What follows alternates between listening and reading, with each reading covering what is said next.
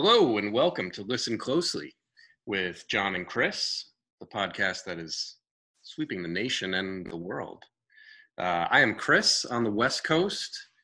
Uh, with me, as always, is my co host John on the East Coast. John, how are you? Hello, Chris. I'm well. How are you? I'm doing well. I'm excited for uh, I'm excited for today's show. I mean, aren't you excited for every show we do, though? Um, I am. I mean, we just get to. I know I am. We we just get to talk music for like 45 minutes. It's it's a pretty sweet deal. It is a sweet deal. Yeah, if only we got paid for this. But yeah, I'm not. Listen, I'm not complaining. well, you know, John, we've been friends now for oh my god, 30, 36 years. And bringing uh, that up every two weeks. I know. I know. Yeah. Well, this one I bring it up because this this brings us back. This album to shortly before we graduated high school. That is uh, correct. Which is crazy because it's been it's been 25 years. Um, this is the 25th anniversary of really a landmark album. Um, you know, an album. A lot's been written about this. A lot's been said, but I think we've got a lot more to say about it. Do you want to do the honors? I would love to. Uh, we are going back to March of 1995 uh, over 25 years ago, a quarter century ago. Uh, the band is Radiohead, and the album is, of course, The Bends. Yes. The Bends, Radiohead's second album. Um, you know, they're, they're coming off of, uh, what was it, Pablo Honey, their debut album, which of course had Creep. Um, you know, and they they had a they definitely had some success with that. Um, you know, and that first one was it was pretty grungy. Um, came out in I think '93. This one a couple years later. This one was a bit of a departure. It, it was, yeah, it, it, definitely was a big departure, and I think it took so many people by surprise. You you mentioned Pablo Honey, which was a pretty good album, right? And Creep was Creep really got a, a whole boatload of, of airplay and and was in heavy rotation on MTV. But I think everyone at the time, and my 16 year old self at the time when Creep came out, just figured that this was a band that was going to be a one hit wonder from the 1990s. That, you know, Radiohead would go by the way of Candlebox, uh, Silverchair. Yeah. Um, bands like yeah, exactly, exactly. Yeah. And so then I remember they hearing that they had another album coming out and kind of laughing, going, "Oh, they're going to try to, you know, try to see if they can even come close to achieving the same amount of success they had with Creep." And uh, I think a lot of people felt the same way, and uh, boy, were a lot of people wrong. Yeah, I mean, this one right right from the beginning with uh, you know you start out with Planet Telex and you just get that that dominant guitar. It's you know echoey the reverb it's distorted and it just kind of uh, for me at least it just it just ropes you in. What, what did you say? I coughed actually oh you did? Oh all right. We'll have to get the uh, the editing crew to to get rid of that. Um, they'll, they'll remove the phlegm sure. But uh but yeah and it, you know it's um you know this song man talk we, we've talked about themes like alienation before with certain albums. This album uh man i mean from the beginning you can kiss it you can break all the rules but still everything is broken. Everyone is broken. Everyone is everyone is broken. Um why can't you forget? Why can't you forget? Why can't you forget? That's some heavy shit to start out with. That is it's like when you start out with that, you have nowhere to go but down. Really, you know, it's it's uh, it's true, and it's it's a dark, dark album. Um, but I think it has really endured, and I think that's what we're going to talk about in this episode is why it's endured and why it was just so damn successful. And one of the significant things for me, Chris, about the Bends is you know several of the episodes of this podcast that we've we've been doing now for six months or so which almost critics top 50 or top 100 list or whatever you want to call it um, as is this one but most of the other albums, we either weren't alive when those albums were released or were toddlers at the time and have no recollection of, of anything uh, regarding those albums until we were old enough to really understand what it was all about. And I'm referring to some of the classics we've discussed in previous episodes Hotel California, Goodbye Yellow Brick Road, Asia, Sticky Fingers. I could go on. Sure. What makes this album so significant and so important to me, at least, is that you said this from the onset of this this episode today. Uh, it's it's an album that I was both old enough to remember where I was when I first heard it, to remember where and when I I exactly bought the album, the CD, and to truly understand it and be old enough to appreciate all it had to offer pretty much immediately upon its release or shortly thereafter. Unlike Hotel California, which grew on me over the years and was released a year year and a half before I was born. Yeah, yeah. So so talk about that for a minute. What when you first heard this album, what what did you think? What went through your mind? Well, the first thing I first thing I heard was was fake plastic trees. I remember seeing the video on MTV and I was just blown away. Both but both by the video, which is really bizarre. Uh, I, I don't know if you recall when they're in the that empty supermarket and Thom Yorke's going down the the uh, the carriage in the aisle, um, but also just what a great sound uh, "Fake Plastic Trees" had as a song, and and again, I go back to what I said a little while ago. These guys were a one-hit wonder. That that goose was cooked, man. After Creep, I didn't think they were going to come back and do anything, and then all of a sudden they come back, and, and you stop and go, "Holy shit!" Not only is this good, but this is exceptional. And immediately after you hear "Fake Plastic Trees," then you hear "High and Dry," which was such a, a beautiful, accessible song and I was just I was blown away from the get go. And and you and I have talked several times in this podcast, and and both off the air as well, uh, that the the mid '90s were kind of a wasteland of music in America, mm. and uh, I I thank the likes of Radiohead, this album in particular, and groups like Suede, Pulp, The Verve, Blur, a little bit of Oasis for for saving me from the incessant mediocrity of Dave Matthews Band, Blues Traveler, Live, Rusted Root that I encountered at, at keg parties in high school and in college. Uh, if it weren't for that that that glimmer of hope coming from the other side of the pond in 95 96 97 i don't know what new music there would have been to have truly enjoy and appreciate at that time.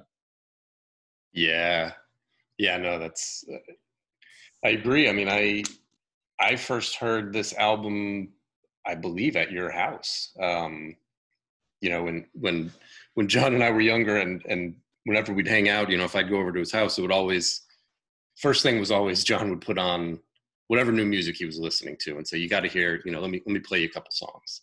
And um, yeah, and I'm I'm pretty sure the first the first two you played me. And then my father would would yell at me to turn it down. Yeah, turn down, John. Don't put on the air conditioning. Uh, I gotta go to bed soon. Turn it down, please. oh, I love Armando. Um, uh, yeah, so I you know I believe you played me high and dry and fake plastic trees, and at that point, I felt the same way about popular music where there was just not a lot that I was really getting into those days. And when I heard that, you know, first off, I mean, the sound on this album, it's just, it's just a different sound, um, you know, with a, a, lot of the distortion type things that they do. Um, it's really kind of a unique sound, which grabbed me. But through all of that, there's some really beautiful melodies. You know, Fake Plastic Trees is gorgeous. Um, so it was this this real combination of this edginess, but you know, it wasn't like I think what with grunge what got me a lot of the time was just that, that it was so devoid of like any real hooks and melodies a lot of the time. And it wasn't this, accessible. Yeah, this this kind of it was a combination of of the two. Um, it's it's amazing you should say that because I'm looking at my notes of what I was going to talk about next, and it's almost verbatim what you just said. And I had written for all the talk over the years regarding how amazing the sound of this album is, or how incredible the production is, because it really is. I think people actually tend to overlook just how amazing the songs are and how incredible the songwriting is. And it's all about you're, you're right. These it's it's chock full of hooks. The songs are catchy as all hell, even though they're they're depressing and they're dark and and the, you know they're, they're all there's all the crazy sonics going on. Um, let's not forget this album's released in 95 so it's right in the middle of that that british invasion of the 90s which consisted of bands who were writing and recording songs that were catchy anthemic slightly edgy at times you know i talked a moment ago about oasis blur pulp suede the verve um, so at the heart of this album are these catchy songs and just a barrage of hooks i mean the, the title track high and dry fake plastic trees of course as you mentioned uh, Black Star, Sulk. I can go on. I mean, these songs are just catchy as all hell and unforgettable. Yeah, and I, I think there's a real tendency that you know a lot of people say it's almost the the less of that the better you know that the more you know radiohead is known for these you know you read a lot about how mm. they're the sound it captures the alienation of this period and history and um, you know all of the, these difficult painful feelings um, and i think a lot of people have a tendency to say people who think they're smart you know that the more grating it is and the less melodic it is you know that it's that's better. That's more because it's saying something on a deeper level. And uh, you know maybe those people are are just tools yeah i mean I, it's fine if you're looking at a piece of like visual art or something but at the end of the day these are songs and you're you're not i don't want to give up four minutes of my time to listen to something that i walk away from just being like that was grating and painful you know exactly i, want something that is going to have some kind of hook there so i, I get kind of irritated um, you know when people shit on high and dry some people do because they say oh it's sort of simplistic and kind of cheesy and you know. Although the band themselves aren't aren't too big on the song, I, I gather. It, but I, I, I tell you, I think it's a great song.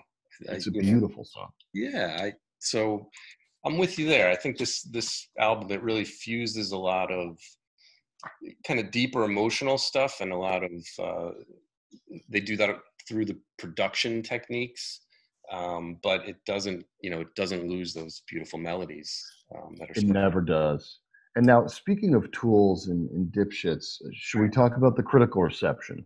Oh, please, yeah. very interesting, very interesting. So, upon its release, Rolling Stone album, Rolling Stone magazine, rather, gave the album three and a half out of five stars.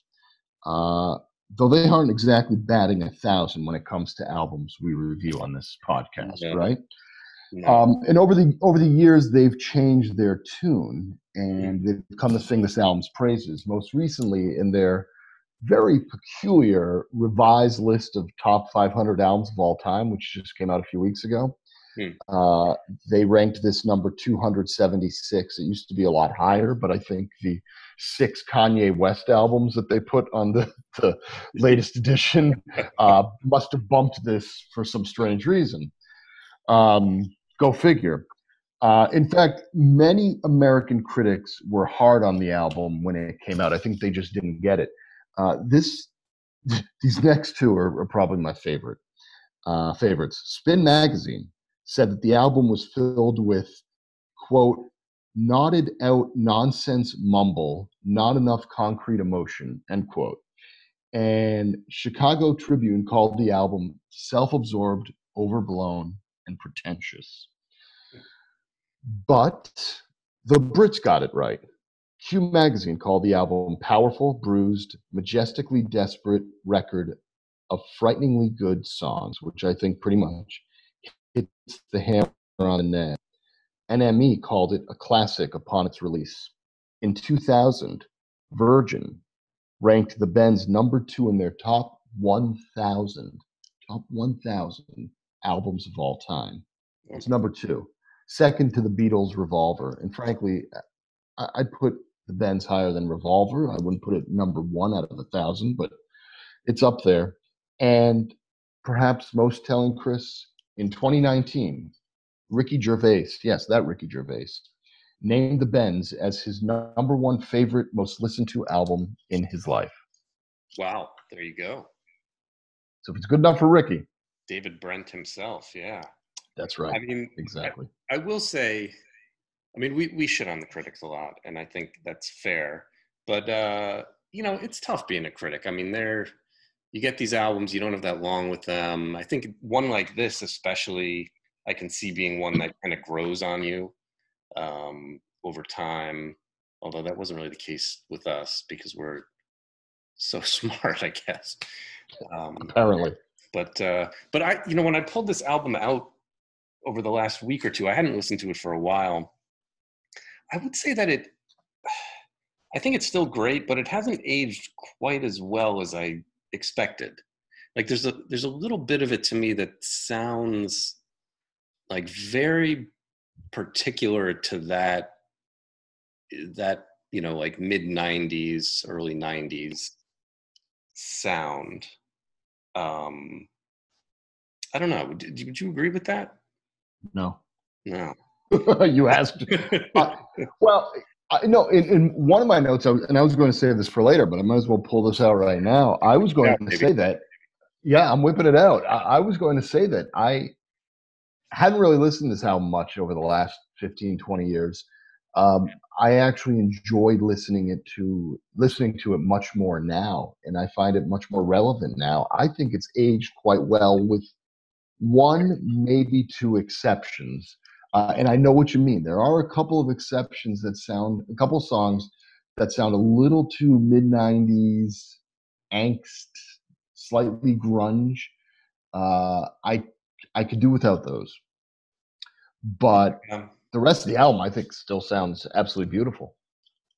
No, don't get me wrong. I, I think it's still great. I just I think there's there's something about that era that was kind of like devoid of uh, I don't know if I want to say irony or humor, but it was that era took itself, and I'm going back to like the beginning of the '90s too, when grunge was big. Like, um, it took itself really seriously.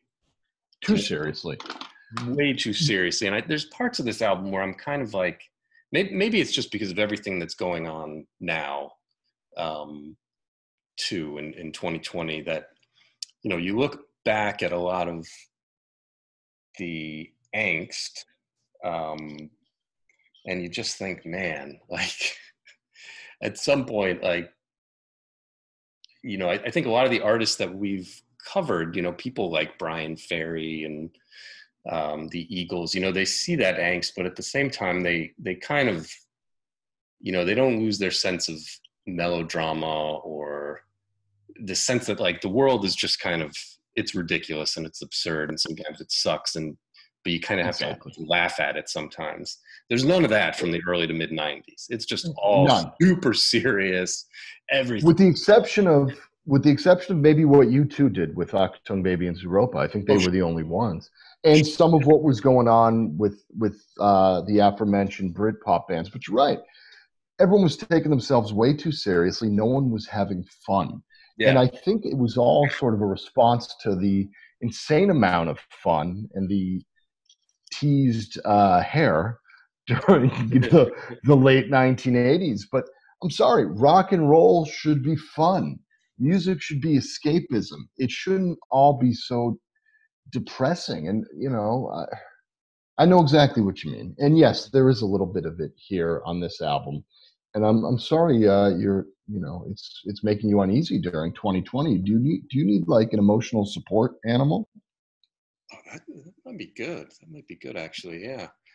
I, I, would, I would take that, but I, I don't think I'd want like a dog or a cat. I'd want something different. Like, could I get like a, uh, I don't know, an emotional support platypus or like a, a dingo? It's, it's a woolly mammoth.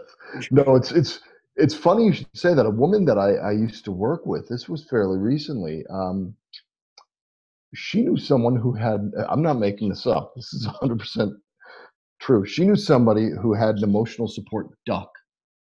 Really? Yeah. wow. Okay.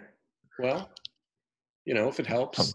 Um, uh, uh, well, if it, if it doesn't help, you've got Duck L'Orange. there you go.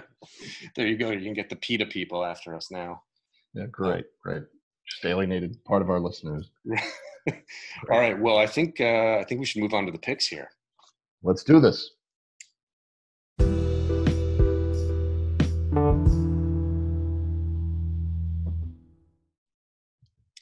All right. So as always, we're going to start with the nadir, the low point of the album. John, what's your low point? What's your nadir? When I bought this album in 1995, there was a song that I immediately disliked. And here we are, more than a quarter century later. I thought my feelings would change. You know, now and then you you take out the old album and you look at it from a different perspective, a different point in life, and you embrace a song that you previously might not have cared for.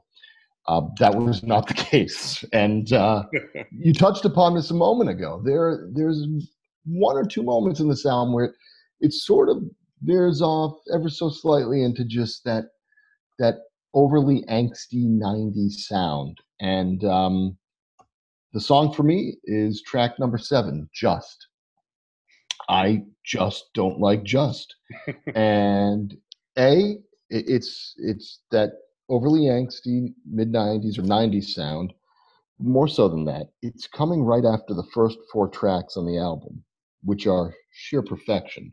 Planet, Planet Telex, The Bends, High and Dry, and then it culminates with the gorgeous fake plastic trees. To me, when you you get to, I'm sorry, then you have Bones and you have Nice Dream. By the time you get, so it's the first uh, six tracks rather. By the time you get to Just, uh, you're expecting the momentum to keep going, but it briefly threatens to derail the entire album. Could not agree more. We are speaking the same language, baby. Um, Wow. yeah, that one that one jumps out at me um, for all the reasons you said. It's it's that angsty that angsty grating '90s, you know, early '90s sound. Um, you know, I think it's a song. If you look at the lyrics, I think the lyrics are actually. I mean, they're they're kind of. I think it's about addiction. I don't know. Uh, Probably. Pro- probably but uh you know the lyrics are pretty good but man that sound i just can't get past it it's it's grating it's everything i dislike about the early mid 90s scene um Agreed. Yeah. And i think yeah i think there's a couple you know for me the this album is it's a little like me at this stage in the pandemic quarantine here like it's a little soft in the middle you know not not terribly but a little bit. Um you know i'm not i'm not crazy about my iron lung. I know that was the first single that came off this album i believe um and i like that up to a point but then the end of that one sort of devolves into uh some pretty grating stuff for me too um and that's that's the next song um but much more so to me just is just not good as you said I'll listen to it, but it does nothing for me except bothers me slightly. Uh, For my money, they should have just left it off the album. yeah, Um, yeah And it would, it really wouldn't have changed things because I don't feel as though just brings anything to the table. Um, but No, and there's enough songs that they certainly didn't need it. You know, they still would have had a lot of Exactly. And, yeah, exactly. But what do I know? yeah, yeah. Um, all right. Well, what? Uh, let's let's move on to the more positive stuff here. What's your sleeper pick? What's the one? This can be the one that uh, you know either is kind of underrated or one that you sometimes it kind of sneaks up on you after a while. Sure. Yeah. What do you? What do you Well, got? now this was a, this was a tough one because there are a handful of amazing sleeper moments on this album. I could have gone with any one of probably three different songs. Um, but it, it seemed as though every time I listened to the album over the last week or so, I chose something different. So I finally just had to pick one and stick with it. And I decided to go with Nice Dream, hmm. track number six. Um, I like the simple acoustic guitar, the melody. It's a lot more stripped down than most of the other songs in the album. And Thom Yorke's vocals are amazing as always. And it reminds me again that this album is in fact from 1995, smack dab in the middle of that British invasion of the 90s.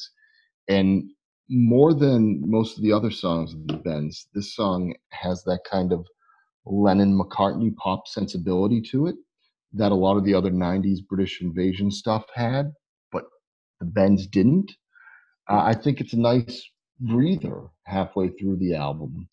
Um, and I, I know you're a fan of uh, anytime a song title has part of the song title in parentheses. um, this has the entire song title in parentheses. I don't know what that's about, but I'll take it. yeah, that is interesting, right? Um, yeah, I think that's a good pick. It's a good pick. It's a real subtle song.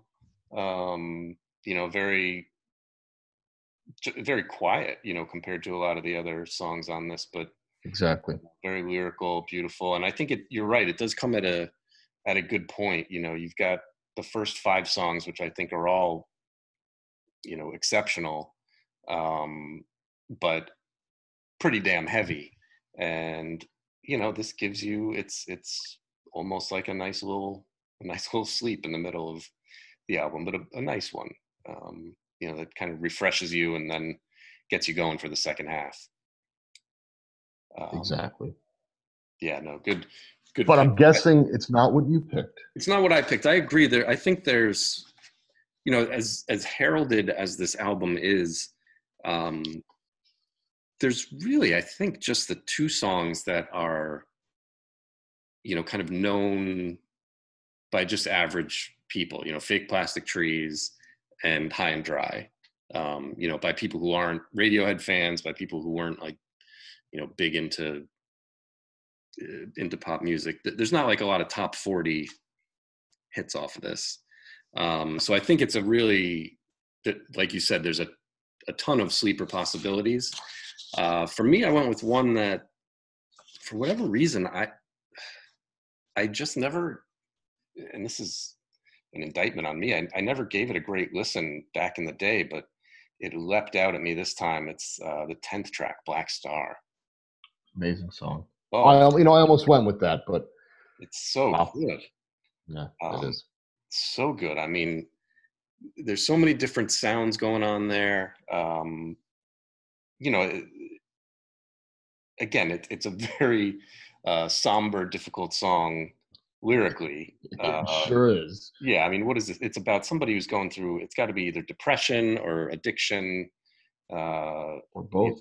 Or yeah, both, and sung from the perspective of somebody who's you know their companion kind of trying to help them when they're unhelpable um but musically for me it's just it's amazing i mean there's after like the main after the refrain there's kind of it goes back and forth between i don't know if it's i don't know if it's two guitars or if it's a guitar and the the synth but it's oh man it's really tremendous sound and, and it's catchy as all hell. I, I go back to those hooks. It's it's it's infectious. You can't get that melody out of your head. No, you can't. You can't. I was listening to it before. It's running through my head right now. Um, so really fantastic song. Uh, I, I love Black Star, and you know, I almost went with that. The only reason why I didn't is because I think I, I've loved that song from the get go. So while it's a sleeper track on the album, it is really the definition of a sleeper track. Uh, it wasn't really a sleeper to me because it's always been one of my go to songs on the album. And I think that's what kind of kept me from from choosing that as as my uh, sleeper moment. But I I'm in complete agreement with you. I think Black Star is just an incredible song. Absolutely, absolutely. Which which now brings us to moment mm. final reveal, the Zenith. Mm-hmm. I, I think I know where you're going to go, but maybe you'll surprise me here. What What do you got? I won't surprise you. I'm going with the obvious choice. This was a no brainer for me, and no need for the drum roll or, or the dramatic pause. It's track four. It's fake plastic trees. Um, every time I hear this song, it's like I'm hearing it for the first time. And I've heard this song thousands and thousands of times in my life. It never fails to wow, amaze, move, surprise me. You know, I've been listening to this entire album a lot over the last week or so, as we as we always do, Chris, to prep for each episode. Mm-hmm. And I listened to the album while cleaning my home, while cooking dinner, while exercising, which I know you find a rather surprising. That's yeah statement. yeah, well, I was just you know very minor exercises. Anyway, uh, no matter no matter what I'm doing, especially when exercising, when fake plastic trees comes on, I no exaggeration, I stop everything else. I sit down, I focus, and I take it all in. It's it, you can't just use fake plastic trees as background music. It's just such a rich, complex song. Uh, not only my favorite song on this album, it's undoubtedly my favorite modern rock or alt rock, whatever you want to call it, song of the 1990s. And it's one of my favorite songs of all time. Wow. That's it. Yeah. Um, you know, I, before be, today, uh, you know, before this episode, I kind of had in my mind flake, flake, flake, fake plastic trees um, for my zenith. Um, but then I was I was reading up on the album, and you know, there's a whole lot of opinions on what is the best song on this album. Um, so I read some some rankings. One um, one was a Reddit poll that had Street Spirit, the final track, number one, of like hundreds of people. Interesting. Um, yeah, there were a couple others. Uh, one had Black Star. I think that was maybe Billboard. Um, and nobody had fake plastic trees of the the handful of things that I read. And so I thought, all right, maybe you know, maybe I'm being kind of a basic bitch here. Maybe I'm, uh, you know, it's too obvious maybe there's something deeper here. So I listened to the album again, and I I really listened to Fake Plastic Tree, and um, nope, uh, it's the best song on the album, and it is one of the best songs of the '90s, hands down. Yes, uh, uh, it it's just electrifying. I mean, I went into it this time like trying to find some flaws in it, and no, I mean it's it's brilliant. This this you know it's I mean, for a song that starts out a green plastic watering can for a fake Chinese rubber plant, the, go from there and take you into such depths of feeling and emotion. Uh, it's staggering. I, I think it's fantastic. One of the things that I always go back to when the album was first released, and I think when I first played this for you, or, or when we first had a discussion about this song, do you remember the first thing you said to me about the song? No. What it sounded like. You mean, back, you mean back in the like when I first heard? Yeah, 1995. I remember this clear as day. Did I say that it sounded like David Gates? It sounded like David Gates and bread. Yeah. And it does. It starts off and it's this it's this beautiful, simple acoustic guitar, and Thom Yorke's voice really is very reminiscent of of David Gates' Bread. And for our listeners out there, if you're not familiar with Bread, well, you're a bunch of of, of Philistines, first of all. But I mean, the, the the soft rock kings of the 1970s, and I could go on, you know, baby, I'ma want you, yeah. baby, I'ma need you. If everything I own, Ugh. Thom Yorke's vocals and the acoustic guitar, you look at me and you're like, this sounds just like bread. Yeah. It, it, did, but that's the amazing thing because then halfway through the song, it goes in an entirely different direction. That's the thing, and that that's the moment. You know, if I was going to pick one al- one moment on the album, uh, it's right in there because it's so melodic and soft. Um, to that point, it's the part. It's the it wears him out part um, yes.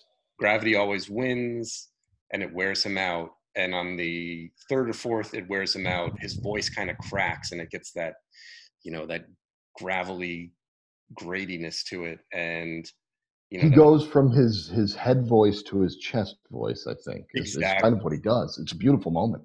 and then he comes in with she looks like the real thing she tastes like the real thing my fake plastic love i mean yeah and then and the music crescendos at that point the the guitar the string it's it's so powerful so powerful.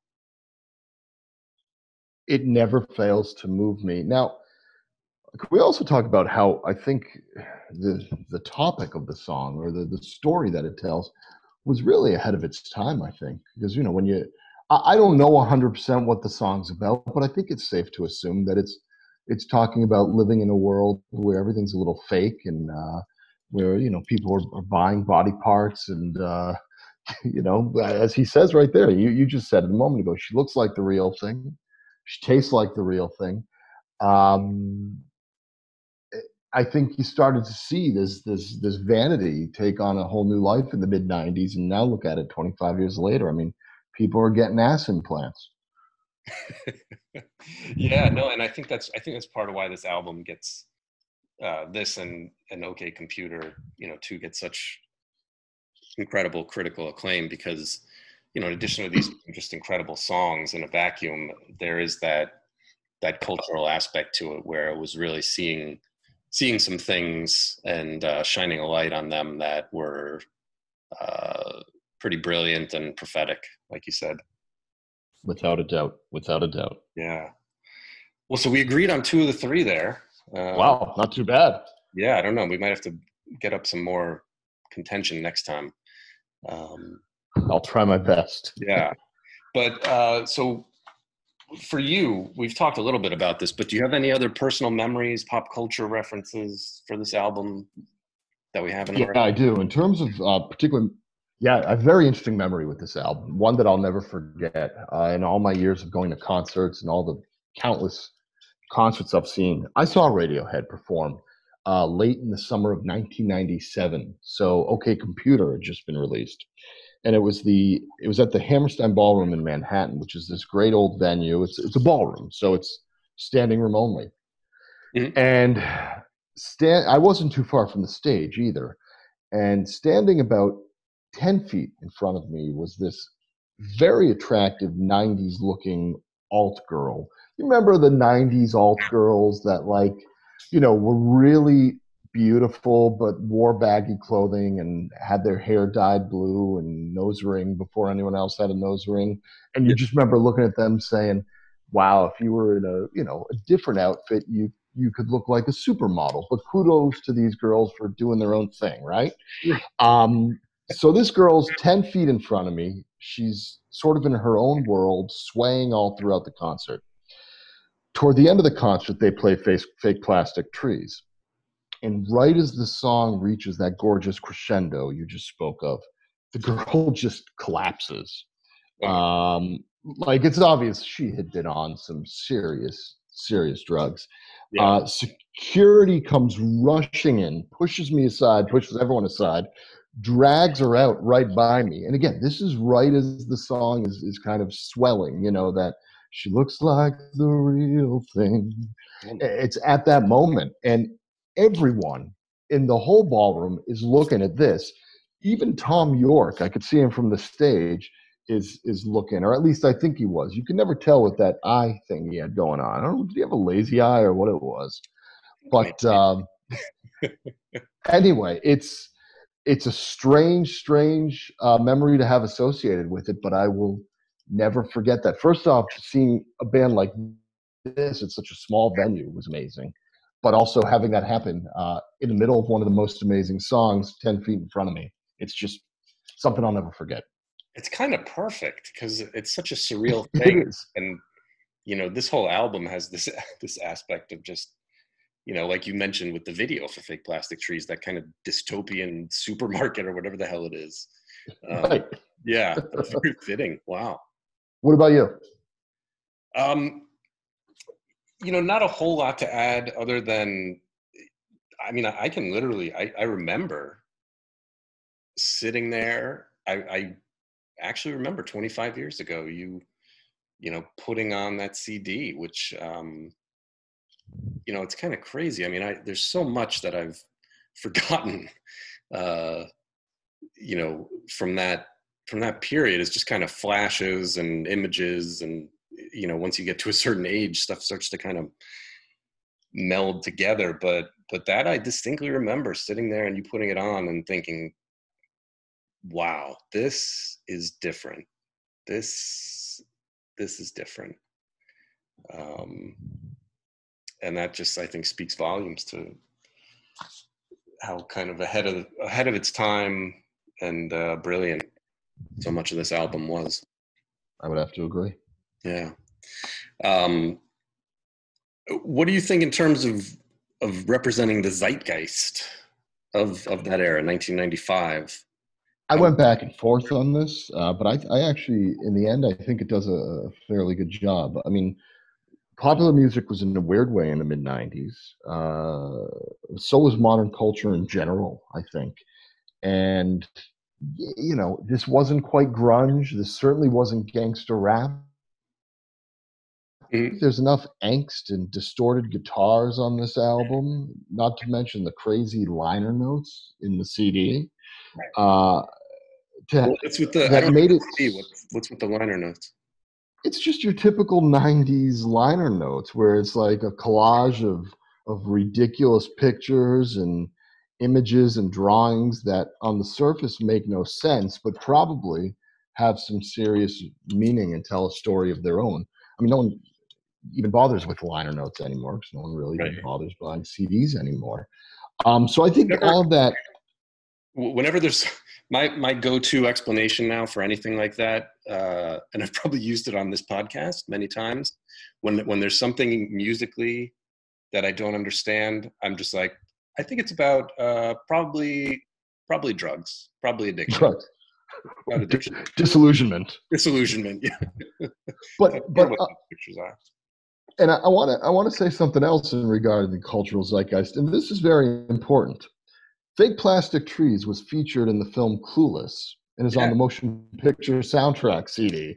Yeah. Now, I don't know about you, but I can't think of any better slice of 1995 cultural zeitgeist than Clueless and a young Alicia Silverstone in that plaid skirt outfit. Oh. You know the one I'm talking about. Oh my God. Do you remember how huge she was when that oh, came? Oh, yeah. And then the Aerosmith videos. Oh, um, yeah man, I mean, she was for for a hot minute there. She was.